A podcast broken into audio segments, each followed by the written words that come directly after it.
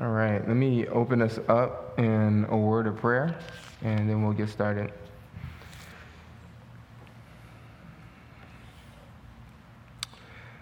God, you are so gracious to have spoken to us, to have preserved your word for the building up, the sanctification and edification of your church. And here we are again, new week, another Sunday, uh, with our Bibles open, looking to hear from you. And so, God, we pray that you would uh, speak clearly this morning, again through your word, that you would give us understanding and insight and clarity ourselves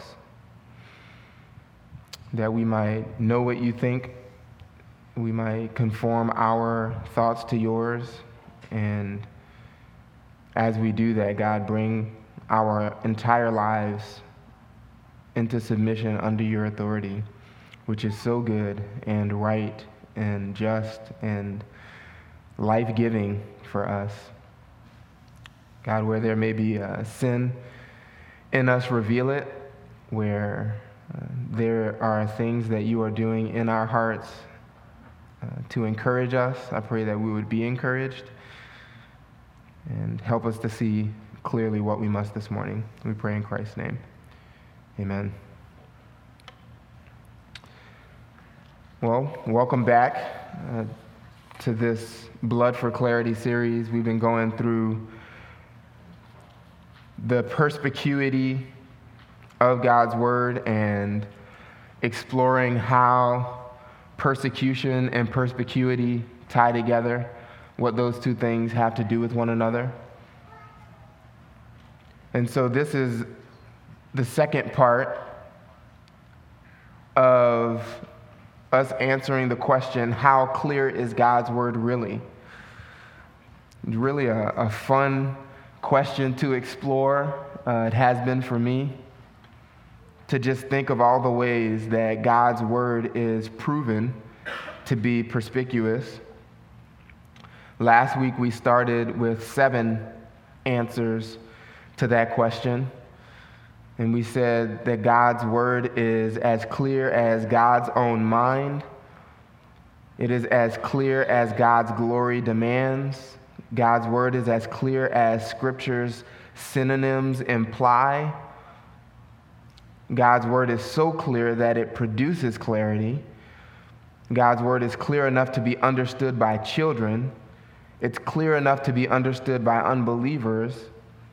And it's clear enough to make martyrs in the Old Testament.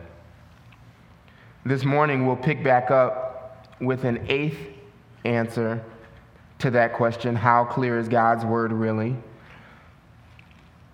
And so you'll have to keep your ears open since there's no, uh, there's no PowerPoint this morning. But answer eight how clear is God's word really? God's word is, as, is clear enough to commission. Clear enough to commission. Go to Acts 13. We'll see the, the first several answers that we have this morning for this question How clear is God's word really? The first several answers to that question will unfold in Acts chapter 13. It's a lengthy passage, but just like we saw in 1 Kings 22, it actually is really helpful to highlight how clear God is when he speaks. That is verbally or once his words are written down God always speaks clearly. And the first thing that we see in this passage is God's word is clear enough to commission.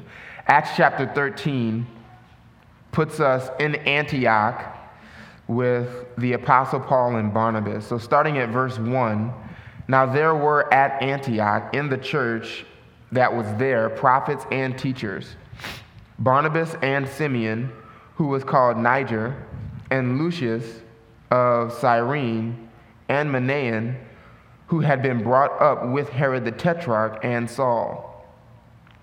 While they were ministering to the Lord and fasting, the Holy Spirit said, Set apart for me Barnabas and Saul for the work to which I have called them. Then, when they had fasted and prayed and laid their hands on them, they sent them away. God's word from these verses is clear enough to commission his sent ones, to commission those he sends on some mission to accomplish his will. In verse 2, the Holy Spirit speaks. The Holy Spirit speaks and says, Set apart for me Barnabas and Saul for the work to which I have called them. You'll notice that the specific person of the Trinity speaking here is none other than the Holy Spirit. He speaks and he's articulate and he is clear, so clear that in verse 3, the response to this word given by the Holy Spirit is that they pray, fast, lay their hands on the two men identified by the Holy Spirit, Barnabas and Saul, and they did what the Holy Spirit told them to do.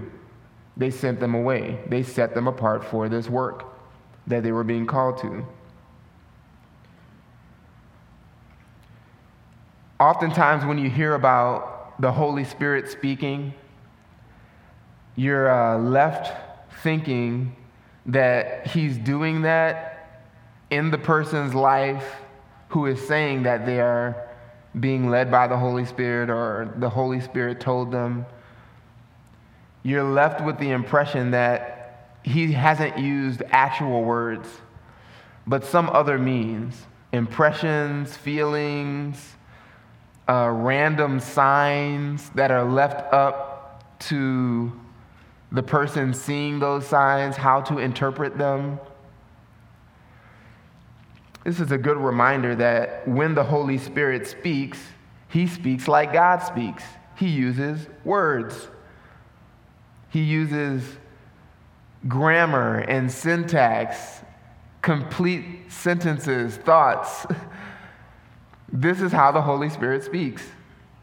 Whenever God is said to have spoken, he is speaking in these ways, uh, using clear, articulate words that can be interpreted by man.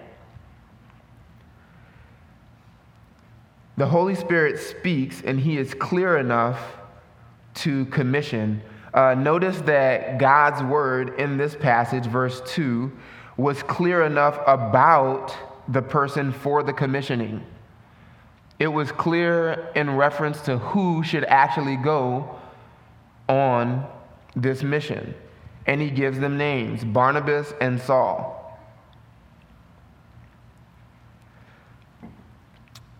Verse 4 says So, being sent out by the Holy Spirit, they went down to Seleucia, and from there they sailed to Cyprus.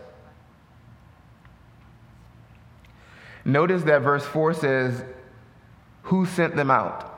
Who sent out Barnabas and Saul according to verse 4?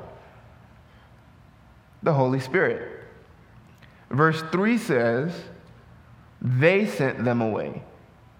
The they being a reference not to the Holy Spirit, but to the prophets, teachers, those who were ministering in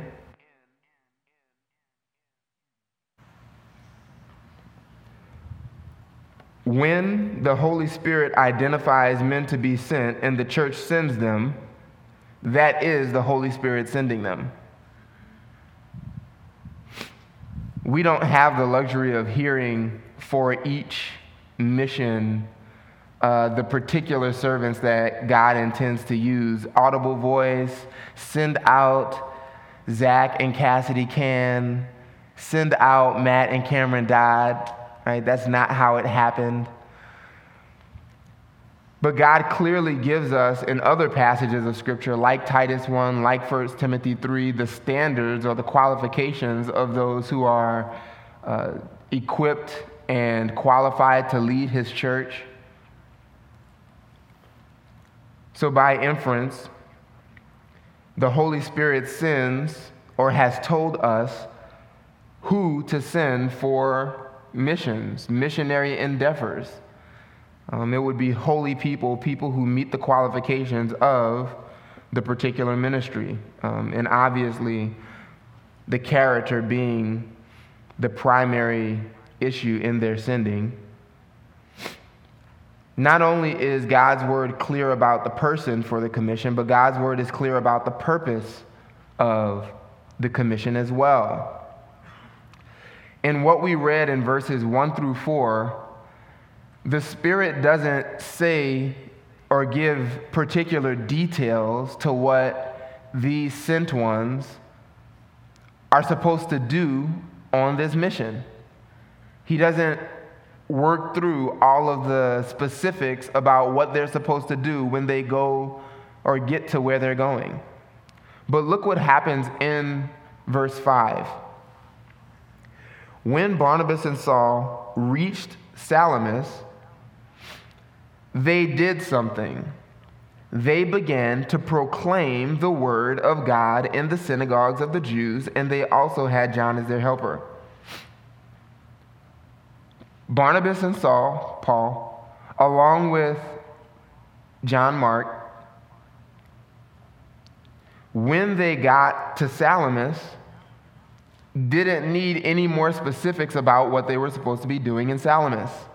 What did they do? they started proclaiming the word of God.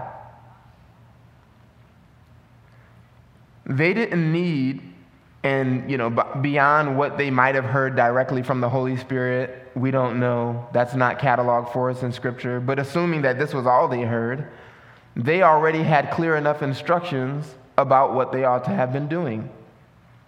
God was already clear about what the church was supposed to be doing. We're in Acts chapter 13. The church has already been doing what Jesus commissioned his disciples to do when he left them. And so they've already been on this endeavor, obeying the words of Jesus, proclaiming God's word, evangelizing the lost, baptizing those who believe, teaching the saints in the church according to Acts 2:48 so that they had doctrine of the apostles to adhere to and they've been establishing the church. What they didn't do when they got to Salamis was poll the community. What they didn't do was host meetings to find out from the community the felt needs of the unbelievers in that, in that place. They knew what they were supposed to be doing. God's word, what God had already articulated to the church, for the church, through the apostles, had already been clear already. And so they began to do just that. They began to proclaim the word of God. God's word that we have in Scripture is clear for these kinds of endeavors. God's word is clear for missions. What do we need to know?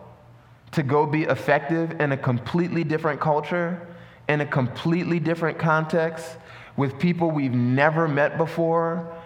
In some instances, we don't even speak the same language as them. What do we need so that we have a clear understanding of what we're supposed to do when we get there? We need what God has clearly revealed in His Word. That's it. That will give us the clarity that we need in ministry and missionary endeavors to go love people far away and to effectively bring them the Word of God. God's Word is clear enough to commission. God's Word is also clear enough to do several other things, and I'm just going to read these next several answers to the question because these are going to unfold in short order as we keep working through Acts chapter 13. So here, here you go. How clear is God's word really? God's word is clear enough to, commu- to communicate. God's word is clear enough to contradict. God's word is clear enough to convince. God's word is clear enough to confound. God's word is clear enough to comfort. And God's word is clear enough to convert. We will see all of those things in the next several verses as we watch what the Holy Spirit is doing through the ministry of these men who were sent. So, turning our attention to verse 6. When they had gone through the whole island as far as Paphos, they found a magician, a Jewish false prophet whose name was Bar Jesus, who was with the proconsul Sergius Paulus, a man of intel- intelligence. This man summoned Barnabas and Saul and sought to hear the word of God. But Elymas, the magician, for so his name is translated, was opposing them, seeking to turn the proconsul away from the faith. But Saul, who was also known as Paul, filled with the Holy Spirit, fixed his gaze on him and said, You who are full of all deceit and fraud, you son of the devil, you enemy of all righteousness, will you not cease to make crooked the straight ways of the Lord? Now behold, the hand of the Lord is upon you, and you will be blind and not cease or and not see the sun for a time. And immediately a mist and a darkness fell upon him, and he went about seeking those who would lead him by the hand. Then the proconsul believed when he saw what had happened, being amazed at the teaching of the Lord. Notice, according to verse 5, that God's word was clear enough to communicate. It was clear enough to be communicated, in other words, by two men. God's word was not so lofty and great that it couldn't be comprehended and then communicated to others. When they got to Salamis in verse 5, they began to proclaim the word of God in the synagogues of the Jews. And so God's word was clear enough to be communicated. It was clear enough, is clear enough to communicate. That's helpful. Those who teach the Bible, whether you're a parent, whether you're a preacher or a pastor or a teacher in the church, really our task is not to make the scriptures clear. Our task is not, in any sense, to bring a degree of clarity to the scriptures that they don't already possess. The preacher's job, the teacher's task, is merely to show the church what's clearly revealed in the Bible. It's already clear, you just need to not mess it up. Just don't make what is clear cloudy. Just don't obscure what is already perspicuous. That's our job. Elders, this is your job when you teach and preach the word. Men, when you teach your small groups, this is your aim. You older ladies who teach in various ministries, this is your one job to make clear for your hearers what the scriptures clearly reveal already. NGM teachers, this is your one job to make sure that you're communicating to children what God clearly communicated first. That's it. Who's the audience? How can I take God's word and help them to see the clarity that's there? That's our job. God's word is even uh, clear enough to check those who are communicating God's word. This happens just a few chapters later in Acts 17. You think about Paul's ministry, multiple missionary journeys. He gets to, he leaves Thessalonica for Berea in Acts 17, verse 11.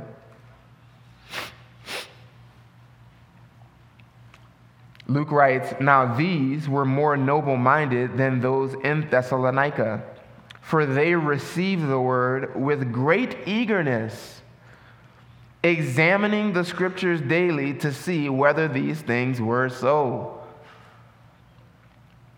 So, as a teacher, Paul and Paul, nor Paul and Barnabas on their journeys, they were not the ultimate authority. But when they brought the word, even those in uh, Berea, these Bereans are called more noble minded than those in Thessalonica. Because of this, they received the word with great eagerness. Their hearts were opened, they gained clarity and insight as the word was taught, and they were eager to hear these things. They rejoiced at the teaching and preaching of God's word.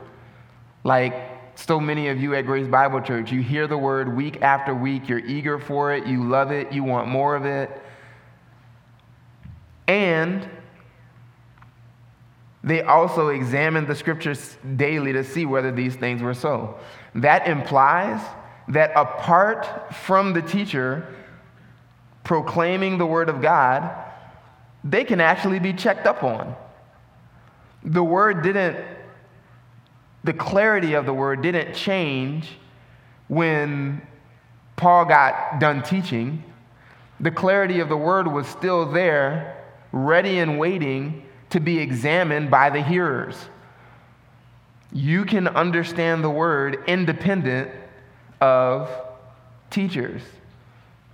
And if we're worth our salt as teachers, then we will only enhance your ability to examine the scriptures on your own and see if these things are so. God's word is clear when it's being taught, God's word is clear when it's being read or examined privately. God's word is clear enough to communicate to others. God's word is also, we see in verses 8 through 10, clear enough to contradict, that is clear enough to be contradicted by others. Notice, as Paul, according to verse 5, with Barnabas and John Mark, are proclaiming the word of God, this proconsul is seeking to hear the very thing that they're proclaiming at the end of verse 7. He sought to hear the word of God they're saying something from God. I want to hear what God has to say through those men. But Elymas, the magician, was opposing them. That is, these men who are proclaiming the word of God. His opposition to the men was him seeking to turn the proconsul away from the faith. What was being proclaimed could have been believed, would have been believed by the proconsul, that is the faith, these words of God were words to be believed. That's why they're called the faith. And this man is opposing, specifically according to verse 8, the messengers. And then Paul being filled with the Holy Spirit in verse 9, fixing his gaze on him, says in verse 10, calls him this you know, string of descriptions full of all deceit, full of all fraud, you son of the devil, you enemy of all righteousness, those who oppose, those who are accurately handling the word of God, handling the word of God. This is a fitting description for them. Paul, notice what Paul says that he's doing in him preventing or opposing them and preventing Sergius from, from hearing or from uh, seeking to turn, away, turn him away from the faith. Paul says Will you not cease to make crooked the straight ways of the Lord? Will you not cease to make crooked the straight ways of the Lord? What Paul has been proclaiming, which the proconsul was seeking to hear and believe, is the very thing that Paul says is being made crooked by this magician.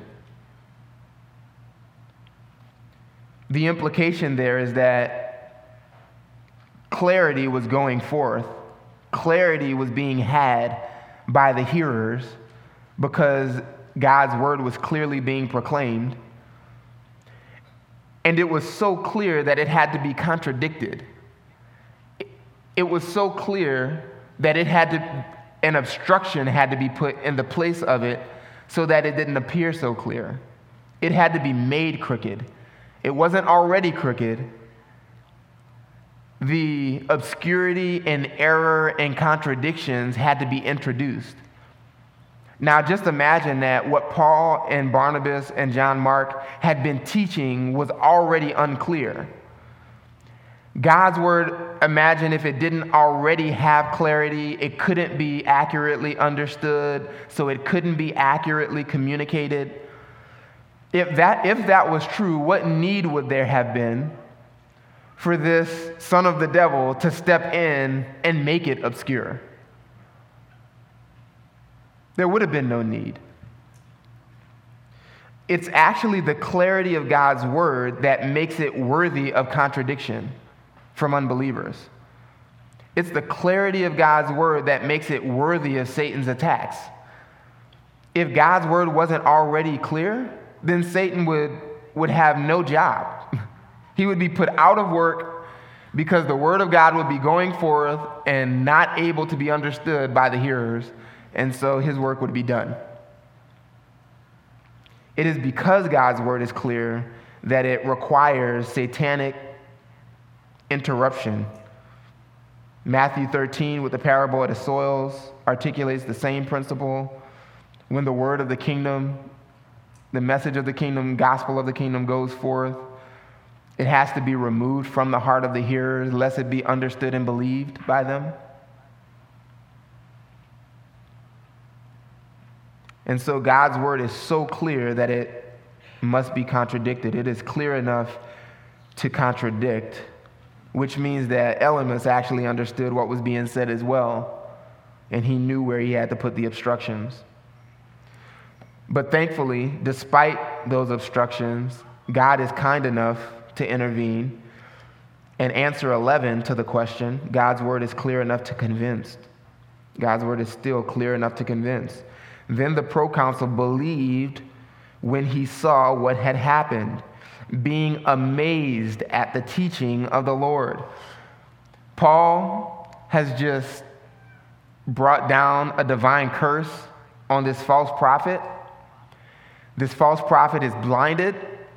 The very same thing, ironically, he was attempting to do with his words to blind the proconsul to the clarity of God's word ends up happening to him physically, or the physical manifestation of his own deception and opposition to God. When he sees that happen, he believes and he's amazed not at the miracle.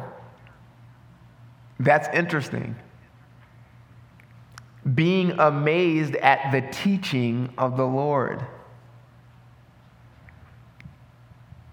The teaching was what invoked awe. It, he was awestruck at the teaching that was coming from the mouths of these faithful servants. If God's word was unclear, then it would be impossible to convince someone of it who is bent on believing the truth. Think about the proconsul seeking to hear this message from the Lord. He's desiring truth, which is already evidence of, of God at work. And his desire for the truth is not disappointed. But he has the clarity of the word taught to him.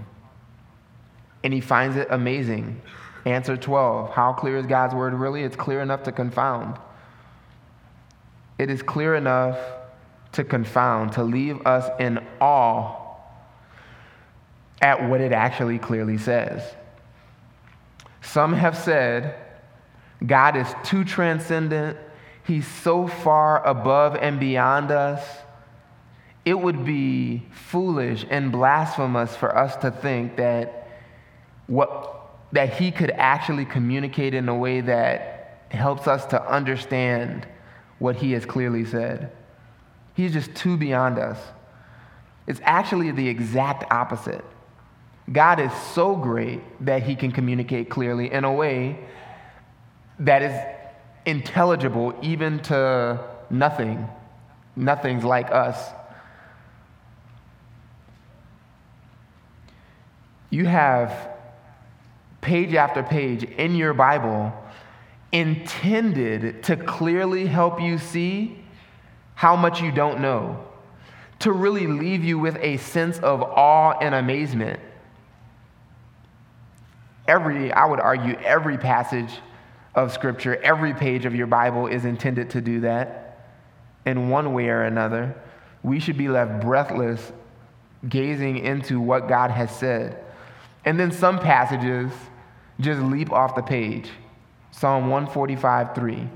Great is Yahweh and greatly to be praised, and his greatness is unsearchable. Wow. God is worthy of great praise, and the kind of greatness that demands a great response in worship, that greatness cannot be fathomed and his greatness is unsearchable. For all of eternity, you think about Abel, who's been, you know, first martyr, first saint to step into heaven, has been for the last 6,000 or so years searching the unsearchable greatness of God with no hindrances, no limitations of a, of a physical body he doesn't need to sleep to take a break from worshiping and searching out the fathomless depths of God, but he's still searching. God's word is clear enough to confound us, and we should let it. We should be confounded at God's word. The kind of confounding that comes from a believing heart. God's word is also clear enough to comfort. Um, we won't read the, the entirety of this passage, but as you continue reading in Acts 13, you see these same characteristics continually happening. Uh, the amazement, comfort, God's word being communicated, uh, even the commissioning of these men being mentioned again uh, in, in later verses, verse 47 uh, God speaks again and talks about what he has sent Paul and Barnabas to do. In verse 48 of this chapter, we see that God's word is also clear enough to bring comfort. When the Gentiles heard this, that God was sending his apostles to the Gentiles, to the nations, not just to the Jews only, because they were rejecting the word you see Romans 9 through 11 happening in real time, the hardening of the Jews for the sake of bringing the word to the Gentiles. Well, when the Gentiles heard that this is what was happening, they began rejoicing and glorifying what? The word of the Lord. And as many as had, that is already, been appointed to eternal life, they believed. So the same things are being produced, the same effects are being witnessed from the clarity of God's word. This was a comfort to the Gentiles to hear God's word. God's word is clear enough to comfort.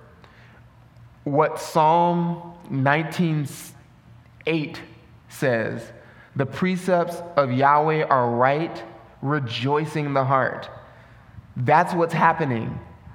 They are made to rejoice. They are brought hope and comfort and encouragement from what God is, is saying through his men.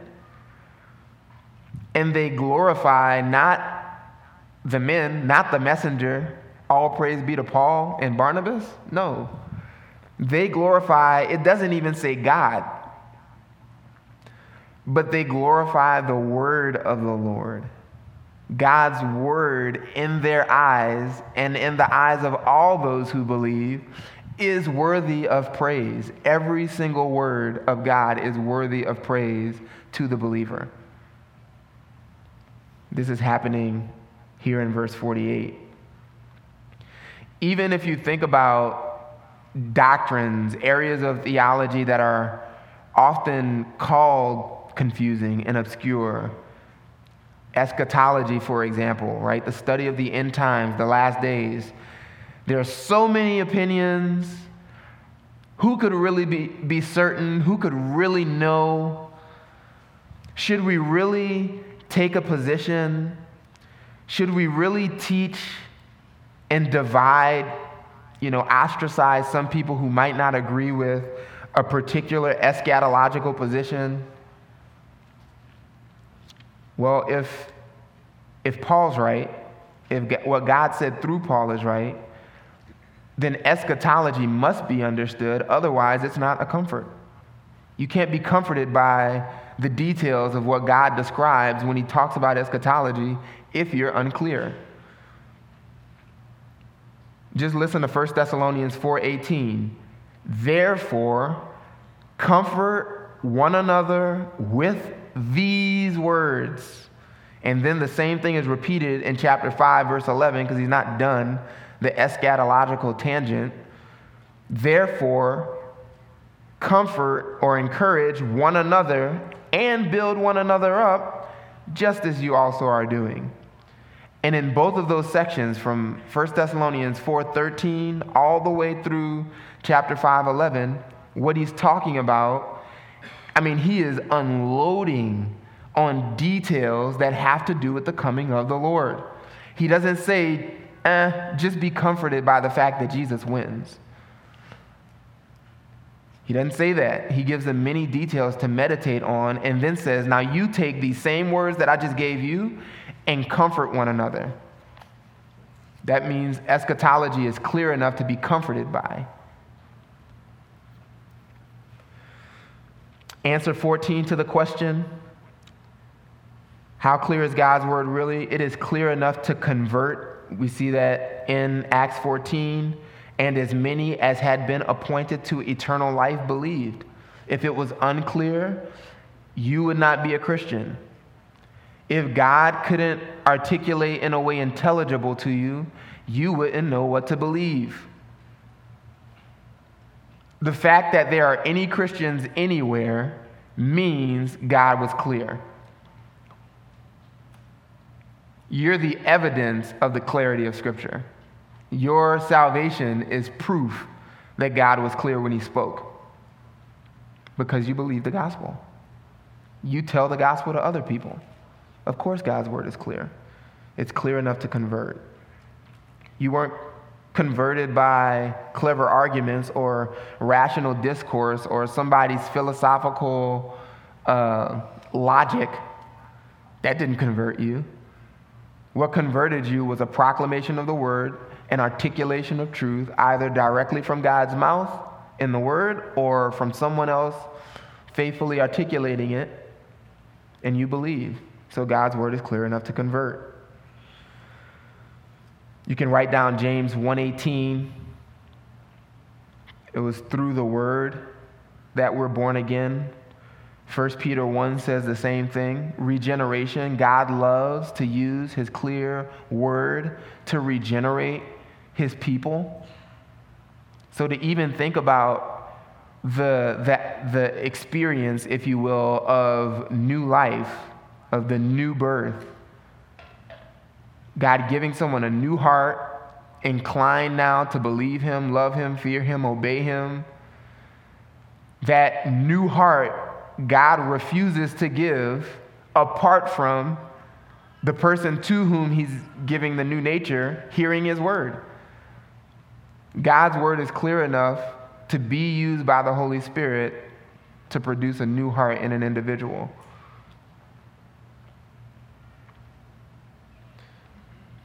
Answer 15.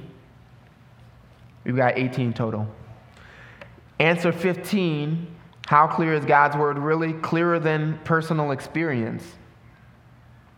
God's word is clearer than personal experience. Let me show you this from Luke chapter 16. Jesus tells the hearers in the vicinity of his voice about a rich man and a poor man named Lazarus. Rich man is wicked, Lazarus is faithful, believes God. So when they die, the rich man goes to hell. Lazarus is in the presence of Abraham. This is a great place to see the clarity of God's word when you see the conversation that happens between this rich man who's in agony and Abraham. So let's pick up in verse 23. In Hades, he lifted up his eyes, being in torment, and saw Abraham far away and Lazarus in his bosom.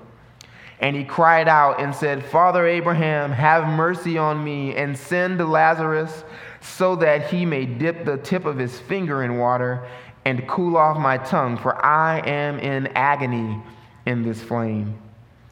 But Abraham said, Child, remember that during your life you received your good things, and likewise Lazarus had, and Lazarus bad things. But now he is being comforted here, and you are in agony. And besides all this, between us and you, there is a great chasm fixed, so that those who wish to come over from here to you will not be able, and that none may cross over from there to us. And he said, the rich man, Then I beg you, Father, that you send him to my father's house, for I have five brothers, in order that he may warn them so that they will not also come to this place of torment. But Abraham said, Here it is again, contradicting what the man is thinking. He says, They have Moses and the prophets. Let them hear them. But he said, No, Father Abraham, but if someone goes to them from the dead, they will repent. But he said to him, If they do not listen to Moses and the prophets, they will not be persuaded, even if someone rises from the dead. Interesting. Resurrection, there's not a greater miracle, you know, horizontally speaking, that you could witness than someone literally rising from the dead. The point that's being made here, though, as Luke records this teaching of Christ, so what Christ is teaching is that those who are not already convinced by what the scriptures clearly teach would not be convinced by someone who rose from the dead. What this man is wanting is someone, Lazarus, namely, to rise from the dead and, and come to his family with a clear articulation of what they must do to avoid the torments of hell. Abraham says, No, they already have a clear witness. They have Moses and the prophets, they have the Old Testament. Even for a New Testament audience, Luke, by or Jesus, by virtue of this teaching, Luke, by virtue of the recording, and then Abraham, by virtue of the details of the story itself, all agree no, the Old Testament's clear. Abraham believed that, apparently. Jesus believed that. Luke believed that. The Old Testament is clear enough to convert. without the witness of someone rising from the dead. John Chrysostom, uh, a fourth century church father, commented on this passage and said this about people not being convinced by a resurrection who weren't already convinced from the clarity of the scriptures. He says, The Jews prove that this is true, that he who does not hear the scriptures will not hear even those who rise from the dead. For when they had not heard Moses and the prophets, neither did they believe when they saw some of the dead rising. Right? This actually happened in real time. John 11 with Lazarus, a man named Lazarus. People who didn't believe saw Lazarus resurrected by Jesus and then went and told the Pharisees, and then Lazarus had a, bullseye on his chest. Kill him because he's the evidence that we don't already believe the scriptures and we're wrong. So Chrysostom goes on to say, in order to learn another reason why the teaching of the prophets is more worthy of belief than the report of those who rise from the dead, consider the fact that every dead person is a servant, but what the servants utter, the master has uttered. So even if a dead person rises, even if an angel descends from heaven, the scriptures are more worthy of belief than any of them. For the master of the angels, the Lord of the dead and the living, himself has given the scriptures their authority. Therefore, let us not seek to hear from dead people what the scriptures teach us more clearly every day.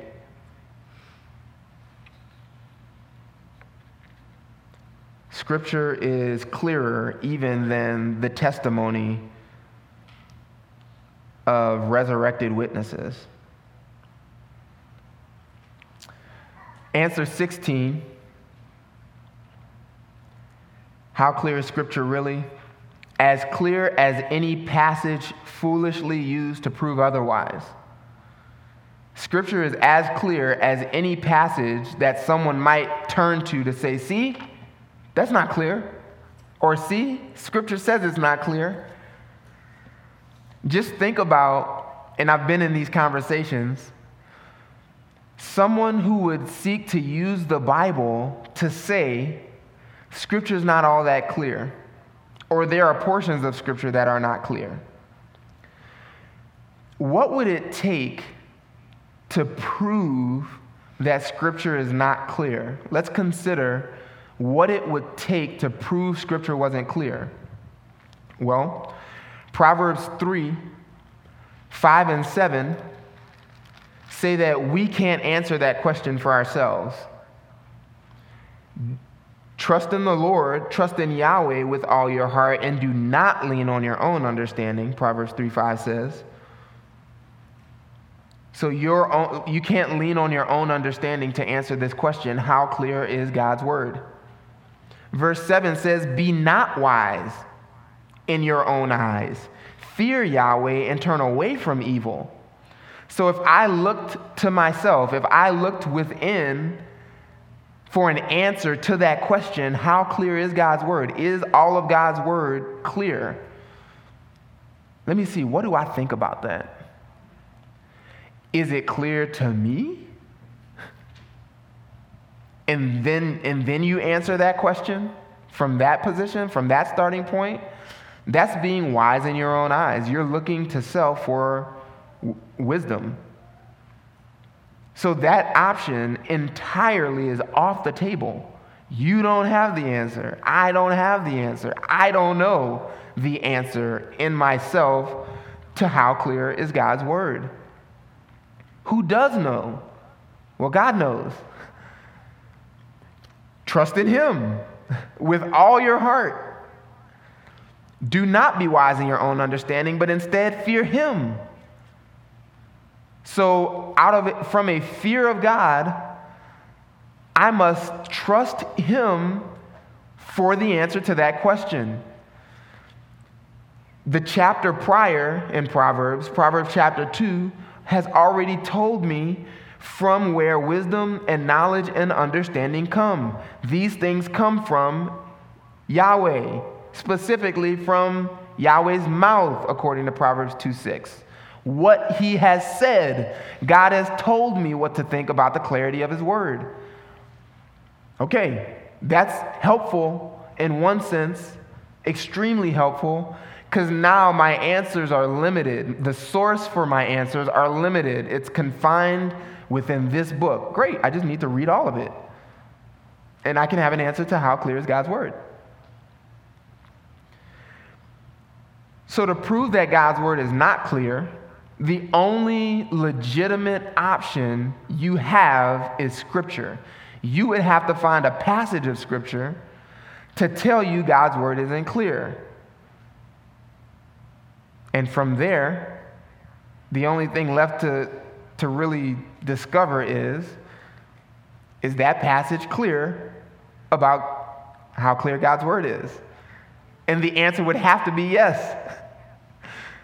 Anyone who would say, see, this passage says God's word isn't clear. Do you clearly understand that passage? Well, yeah. Then it's clear. It actually proves the very point that you're trying to dispute. Even with something like parables, and we'll talk about this in a couple weeks when we talk about the you know, claimed alleged obscurity of God's word, even something like parables you know, people have appealed to parables. See that Jesus is trying to not let them understand, so he teaches in a way that's obscure. If you have to appeal to parables that are the, the instance that God is trying to veil his meaning to those who don't believe, if that's your proof that God's word isn't clear, then even it proves the point. People who don't believe and refuse to believe what God has already clearly said, then he starts to communicate in, the, in a way that's actually more challenging to the human hearer. But those who believe get the meaning unveiled for them. That's important. Yeah, God's word is clear. It's clear enough to be understood by those who believe. And when he communicates in certain ways, it's clear enough to veil his meaning to those who refuse to believe it anyway. No passage could be appealed to as proof that God can't speak clearly.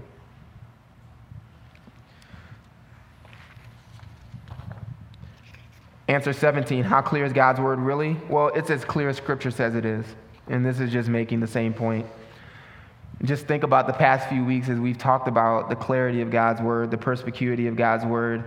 How are we proving that scripture is clear? Not to human logic, not to outside biblical resources, not to extra biblical data, not to teachers who are esteemed.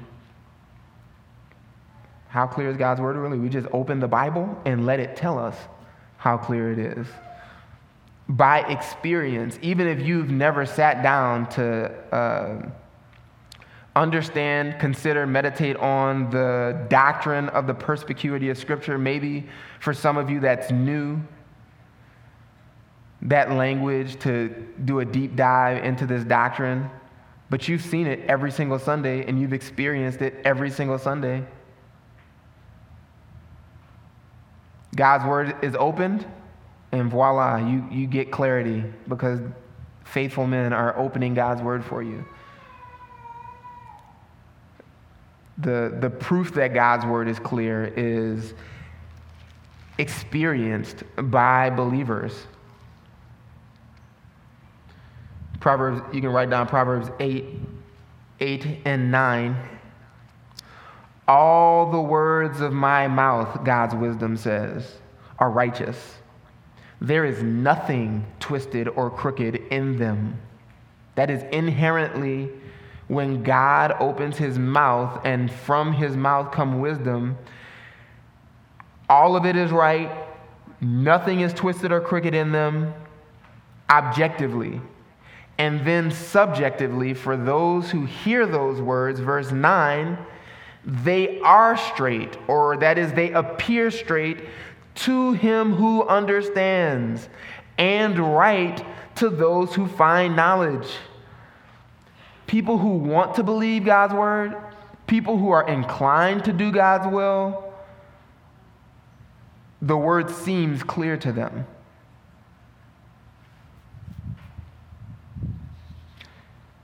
One, one reformer said, If we do not see clearly, it is because we are sick. Something is wrong with us if we don't see clearly. Last answer, answer 18. How clear is God's word really?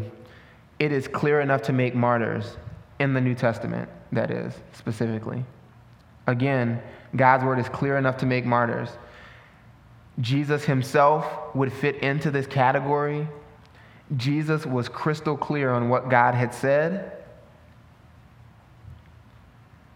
Even from the scriptures, you can write down Hebrews 10 5 to 7. He understood the Psalms so well that he knew exactly what God had commissioned him to do. And he said, That's what I'm here for. That passage, huh, I need to fulfill that. John recorded, uh, in order to fulfill scripture, Jesus said, I thirst. Jesus so clearly understood what God had already written through Moses and the prophets that he could make purposeful decisions to have it be fulfilled. Jesus was a, a, martyr, if you will. If you put some, you know, if, if we can fit Jesus into a martyrdom category with New Testament saints, it was the clarity of God's will that drove Jesus to the cross. Stephen, the apostles, Barnabas, uh, who experienced persecution, almost all of them unto death. Silas, Jason, and the church at Thessalonica, Gaius and Aristarchus, recorded in Acts. The church at Rome apparently were persecuted. Paul makes reference to that in chapter 12, how to deal with their persecutors. The church at Philippi, it was granted to them to suffer the audience of Hebrews, the audience of 1st and 2nd Peter, Revelation's tribulation martyrs, all of them martyred because of the clarity of God's word. They so clearly understood what God had said, they were willing to die for it. I have a list that I'm not going to get to of martyrs recorded by John Foxe. Uh, he records New Testament martyrs. Let me just give you a couple. Matthew, he wrote his gospel in Hebrew, which was afterwards translated into Greek by James the Less. The scene of his labors was Parthia and Ethiopia, in which later in which latter country, that is Ethiopia, he suffered martyrdom, being slain with a halberd in the city of Nadabah, AD 60. Matthias, of whom less is known than of most of the other disciples, was elected to fill the vacant place of Judas. He was stoned at Jerusalem and then beheaded. Andrew, the brother of Peter, he preached the gospel to many Asiatic nations, but on his arrival at Edessa, he was taken and crucified on a cross, the two ends of which were fixed transversely in the ground uh, hence the derivation of the term St. Andrew's Cross.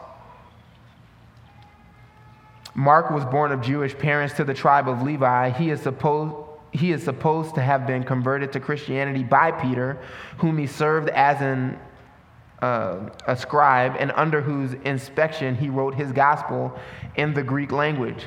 Mark was dragged to pieces by the people of Alexandria at the great solemnity of Serapis, their idol, ending his life under their merciless hands. And then on and on and on, he records Peter, Paul, Jude, Bartholomew, Thomas, Luke, Simon, John, and Barnabas. And he ends that section saying, And yet, notwithstanding all these continual persecutions and horrible punishments, the church daily increased, deeply rooted in the doctrine of the apostles and of men apostolical, and watered plenteously with the blood of the saints. The clarity of God's word does make martyrs. And Lord willing, we will be faithful if we were called to such things. God, thank you so much for your, your clear word. Help us not only to know it's clear, but to behold its clarity and what it says. Help us to believe and cling to what it clearly teaches. Uh, make us strong in the faith in these things. Make us increase in godliness through faith. And we pray this would all be done to your glorious name and the glory of your word. In Christ's name we pray. Amen.